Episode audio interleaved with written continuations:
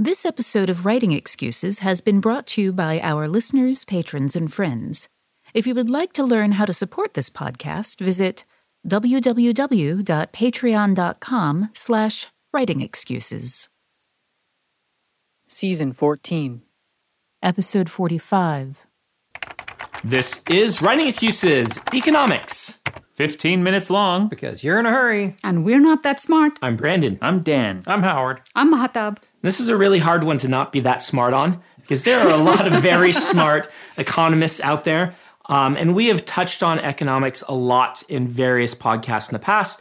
Uh, we want to talk about how, as a writer, you consider economics in your world building specifically.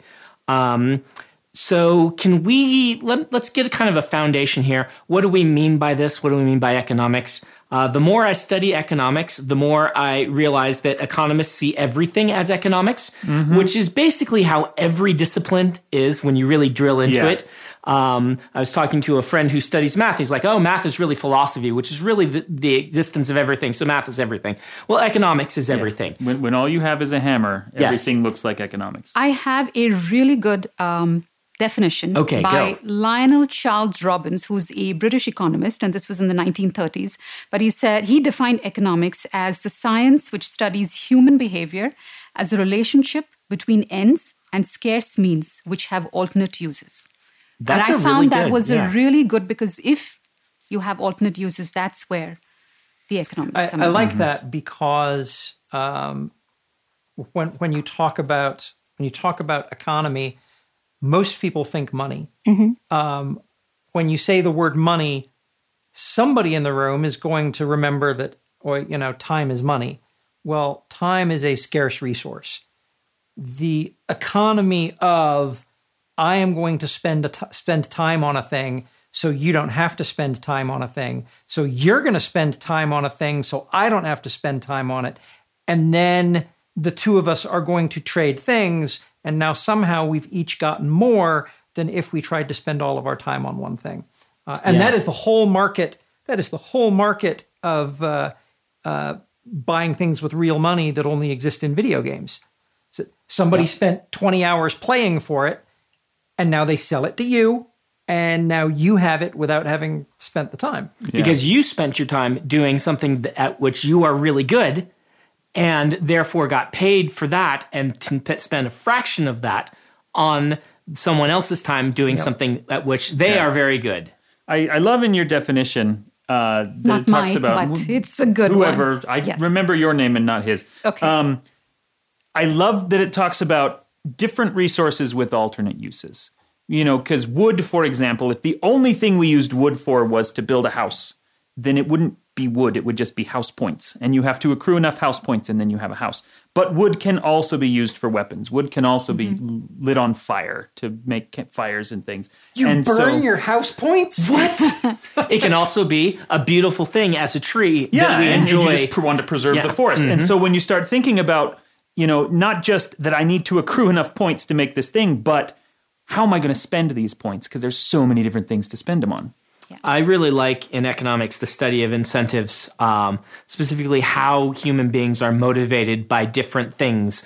Um, and these points, how different points motivate people in different ways, and how we can be motivated by different levels of points in different mm-hmm. areas. Mm-hmm. Um, that is all really interesting to me. And I think it plays into storytelling really well because the economics of uh, how, a, how a character values something versus how someone else in the team or an antagonist values that thing is great, rife for storytelling opportunities. Yeah, the the place where the place where I think world building can fall flat on economics is if uh, if you try and make it all logical in ways that all of the players are acting as if they have all of the information. And you know, fundamentally, a great example is you know the Pentagon paying twelve hundred dollars for a hammer. Where does a $1,200 hammer comes come from? Well, in part, it can come from the guy who's building the spreadsheet, and he's told, "Look, we're charging a million dollars for this thing. Add up all the stuff." And he gets to the end, and he's like, "God, I'm twelve hundred dollars short." But they require everything to be line item. I'm just going to raise the price of the hammer. Okay. It's not a $1,200 hammer, it's $1,200 of the guy building the spreadsheet not caring and knowing that nobody's going to read this until it's too late. And then they'll be making fun of the Pentagon instead of the subcontractor. So, as you're building a fantasy or science fiction culture, um, do you spend time on the economics, um, the like the raw economics, the monetary system? Um, how do you decide how much things are worth in your cultures that you are that you are world building? I don't spend a ton of time on value mm-hmm. so much as figuring out what people do and why. So like what do you do for a living? Is it important that this is a community of farmers or of ranchers or of fishermen or whatever it's going to be? Because then that tells me something economically about the society and about their standard of living and so on. It doesn't matter to me as much how much a meal costs as knowing where their money comes from. I really like uh, fantastical resources um, in fantasy books. And we're going to do an entire podcast on that in a couple of weeks. Um, I like tying my economics to something that is scarce in a fantasy world that we just don't even have in our world. Uh, because then it lets me start asking these questions about well, how would they value this thing? How would we value this thing if we had it? If someone could actually cast a spell and make something materialize what does that do to the value of the thing um, or the value of the person who can make that thing? Those things um, in fantasy are what part of what draws me to fantasy is that mm-hmm. we can mm-hmm. ask these questions that can't really be asked in the real world because it's just impossible. Classic example is the the Dungeons and Dragons spell Continual Light, which I think had a thousand gold piece material cost, but guys, it's continual light. For a thousand gold pieces, you can make a light that will never go out. We're going to find enough 1,000 gold pieces that in five or six generations, nobody needs candles. And so by the time we've gotten to this point, uh, yeah, your economy, your economy is not centering around how do we find light there may be other things that are scarce, but but light isn't one of them. Yeah, and it's easy to kind of make fun of games sometimes because they're building their system to play a oh, game. Oh, yeah. mm-hmm. But you are writers, listeners, and so you your job is not to ask what makes a good game. Your job is to ask what's going to make an interesting extrapolation by changing our culture in some interesting way. Yeah, I was working on a fantasy setting several years ago in which I wanted to have magic essentially just be energy like wizards could channel energy. And realized as I got deeper and deeper into it that there was no use for a wizard that outweighed the value of just plugging them into a power station somewhere. Which, you know, is a cool story idea of its mm-hmm. own. And if that's the direction you want to go, then that's awesome. But, you know, taking the time to think about these things helps you get a sense of what, you know, like Howard was saying, what the scarcity really is, what the economy really looks like with this thing you've invented. There's a famous SMBC, the webcomic, um, that uh, it postulates that the greatest good Superman could do if he really exists would be just to run really fast on a treadmill or push a thing to create mm-hmm. boundless electricity for the world and takes that to uh, ridiculous lengths. But it is, does make you think, huh, you know, rather than saving people, if Superman were pushing a turbine, it actually would do greater good for the world. I think it was Terry Pratchett who there was a dwarven artifact, which is a, a pair of rectangular blocks, which one of them rotates in uh, in relation to the other, and you cannot stop them from doing that. And so what you do is you fix one end of the block into the mountain and then start building gear step down systems attached to the other end of the block because you haven't, it, it's not turning very fast, but nothing can stop it. And so all of dwarven industry around this artifact was centered around uh, how can we build enough gears so that everything is driven by this one miraculous thing. And I loved the economy of that. It's, you know, you only have one Superman. Uh, how do we build the turbine the most efficiently so one Superman can can do enough running. Speaking of Pratchett, Say goodbye to your credit card rewards. Greedy corporate mega stores, led by Walmart and Target, are pushing for a law in Congress to take away your hard earned cash back and travel points to line their pockets. The Durbin Marshall credit card bill would enact harmful credit card routing mandates that would end credit card rewards as we know it. If you love your credit card rewards, tell your lawmakers hands off my rewards. Tell them to oppose the Durbin Marshall credit card bill. What does innovation sound like? It sounds like the luxury of being in the moment with your customer, client, or patient. It sounds like having the right information right when you need it. It sounds like being at your best for your customers and your business. Thanks to Hyland's intelligent content solutions that improve digital processes, innovators everywhere are able to do their thing better, whatever that thing is. Now, who doesn't like the sound of that? Hyland, for innovators everywhere. Visit hyland.com. You have Book of the week. Book of the week. Um, Making Money by Terry Pratchett. Uh, this is the second uh, Moist von Lipschwitz uh, book in the in Going Postal. Uh, Lord Vetinari uh, takes our hero Moist and puts him in charge of the postal system, and and Moist manages to turn stamps into a currency. And in making money, uh, Lord Vetinari approaches Moist and says, "Good job creating a currency. Now I need you to create a currency." and and puts him in charge of the Ankh-Morpork Mint. And it really is a delightful, you know, Pratchett writes social satire. Um, it is not just a satirization of of banks and commerce and economy, um, but it's a satirization of of humanity. It's, it's Pratchett at He is brilliant. Pratchett at his best. My favorite books um, in the entirety of Discworld are Making Money and Going Postal. So um, can't recommend it enough. They, they are wonderful. Uh, Mahtab, you had something you wanted to Yes. add. Um, you know, economies, most people don't, even in science fiction and fantasy, they don't concentrate too much on it. One, because it's the, the jargon that is used for it can be a little bit boring and sometimes intimidating. So most people tend not to. One is because of the the fact that it is in the fantasy genre, people are willing to suspend their disbelief rather than if it was a nonfiction where you have to get all your rules right. But I found this really interesting um, essay or article on medium.com, which was between Jo Lindsay Walton, who's the editor of the Economic Science Fiction and uh, Fantasy Database.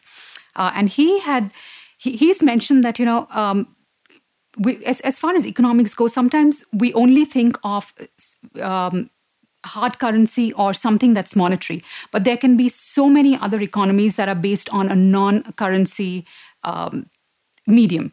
So there's something to think about, and that's a really interesting essay. If anyone wants to read about it and just get some more ideas, it's on medium.com, The Economics of Science Fiction. Very Excellent. interesting article. You know, that kind of segues us into the next question I wanted to ask, which is, you know, sometimes the economics of science fiction and fantasy just don't make any sense. They really just don't. Uh, the one that Howard and I were chatting about before the podcast is the economics of in space invasions. A lot of times, if you look at the cost to benefit ratio for moving these ships through the galaxy, which is a really big place, and the amount of energy expended, that it doesn't make any sense. A lot of, of shipping, intergalactic shipping, just wouldn't make any sense. Most science fiction books and movies just wouldn't work. And fantasy is even worse at this, right? Um, we like to have great, vast, enormous battles that are that are very awesome and epic, and yet the economic systems that would have to be in place to feed these um, these forces and make this actually work just everything collapses if you start asking the hard questions. So, my question for you is how do you approach this in your stories? Where do you hand wave? Where do you not hand wave? Um, how do you do this right so it won't kick people out? And how do you maybe do it wrong that you've seen? So in my cyberpunk series, the Mirador series, I was trying to create, you know, the story that I wanted to tell that had the certain elements that I wanted to tell that included the conceit that everybody has a computer installed in their head and that there are drones that can do essentially everything for us. That economically falls apart so fast, especially because I wanted to make sure that this world also included poverty And so, how can all of these poor people have this incredible technology unless it is incredibly cheap? At which point, then why is anyone poor? Like, there's a lot of things that start to fall apart. And I kind of had to do the hand waving and get to the point where I was able to come up with a couple of excuses. For example, well, people are poor because drones do all the thing, and so nobody has jobs anymore. But all on the other hand, energy is essentially free because we have all this incredible solar technology and constructing as much of a house of cards as I could and then saying what's that over there you know uh, don't don't look any closer because this will fall apart but I need it to be this way in order to tell the story that is exciting to me to tell Yeah, by its nature, science fiction and fantasy is going to fall apart, almost all of it, because we are doing things that can't be done. Yeah. By definition, that is what leads us to sci-fi fantasy. Um, barring some of the really intense, uh, you know, hard science fictions where they are postulating a few years into the future things that they think we will do, and then we do. Um, you know, every fantasy book breaks the laws of thermodynamics, um, just tosses them out the window. Um, as a writer, my job is to make it so that you don't feel like you have to toss everything out the window when you read the book, that I mm-hmm. give you that opportunity to suspend your disbelief. But that also varies very much on genre. A lot of the, the middle grade books that I will read, they don't they don't care about that and they don't mm-hmm. need to. They shouldn't have to because the story's not about that. Yeah. The thing is, if you got really bogged down with making the economics work, the story would not work. Mm-hmm. And for, for us as storytellers, the main thing is I have to make the story work, but I have to make sure that the the reader believes what I'm saying, which basically means having making sure that they have confidence in me and my writing. So I would do that with some other techniques and then rely on making sure that they trust me enough to kind of skim past if my economics is not solid because Yeah. yeah Yeah, previously this season, uh, we've talked about the concept of uh, you get one buy. You, you, you get one freebie that the audience is just going to let you have. Um, boy, economics is a great place to spend that. Uh, um, one of the one of the tricks for me is uh, the concept of scarcity, which was mentioned in the the quote that you gave us earlier, Mahtab in the Schlock Mercenary universe, it really would be regarded by most people as a post scarcity economy. And yet, even in post scarcity, there are things that are scarce. Time is scarce. Locations can only exist once. A unique location is, by definition, scarce. There's only one of it. And so, you know, in your fantasy setting, in your science fiction setting, no matter what you have being provided for people, uh, if time and real estate are things that still function the way they function for us, you can have poverty, you can have wealth, you can have economics, uh, because those things are gonna those things are gonna trade change hands in some way. Now, to extend that metaphor a little further, of you know, you get one buy, you can earn yourself more buys by doing what Mahtab was talking about last month. Of I'm going to explain this one thing in detail, and then you're going to trust me, and then that's going to allow me to fudge two or three extra things that I wouldn't have been able to get away with otherwise. Good writing can earn you a ton of buys. I would agree with that. But so there is an economy of economies. let's go ahead and uh, end us here. Mahtab, you're going to give us a writing prompt. Yes. So just uh, kind of going further on what I mentioned earlier, develop a moneyless economy where something is paid for without hard currency. It could be gift based, honor based, barter based, but describe how that economy would work and what are the advantage and advantages and disadvantages of that economy would be. This has been Writing Excuses. You're out of excuses. Now go write. Writing Excuses is a Dragonsteel production, jointly hosted by Brandon Sanderson, Dan Wells, Mary Robinette Kowal, and Howard Tayler. This episode was mastered by Alex Jackson. If you aren't familiar with Locus Magazine, they're a long standing and respected website, magazine archive, and resource for science fiction, fantasy, and horror. Basically, they're the industry magazine for our genre. They also run the annual Locus Awards, a top tier award that recognizes new, diverse, and excellent voices in speculative fiction. They tell the storyteller's stories through author interviews, book reviews, curated reading lists, international industry news, obituaries, and more. Locus has meant a lot to me, both personally and professionally. In my career, I've been interviewed by them, and I've also turned to them as a source of understanding who is involved in the industry. Locus is holding their annual fundraising drive to keep their doors open, lights on, and future bright. I'll be contributing to their crowdfunding campaign by donating a cutscene, some original art, and a couple of other things like do you want to do a one on one chat with me? So join me in supporting Locus.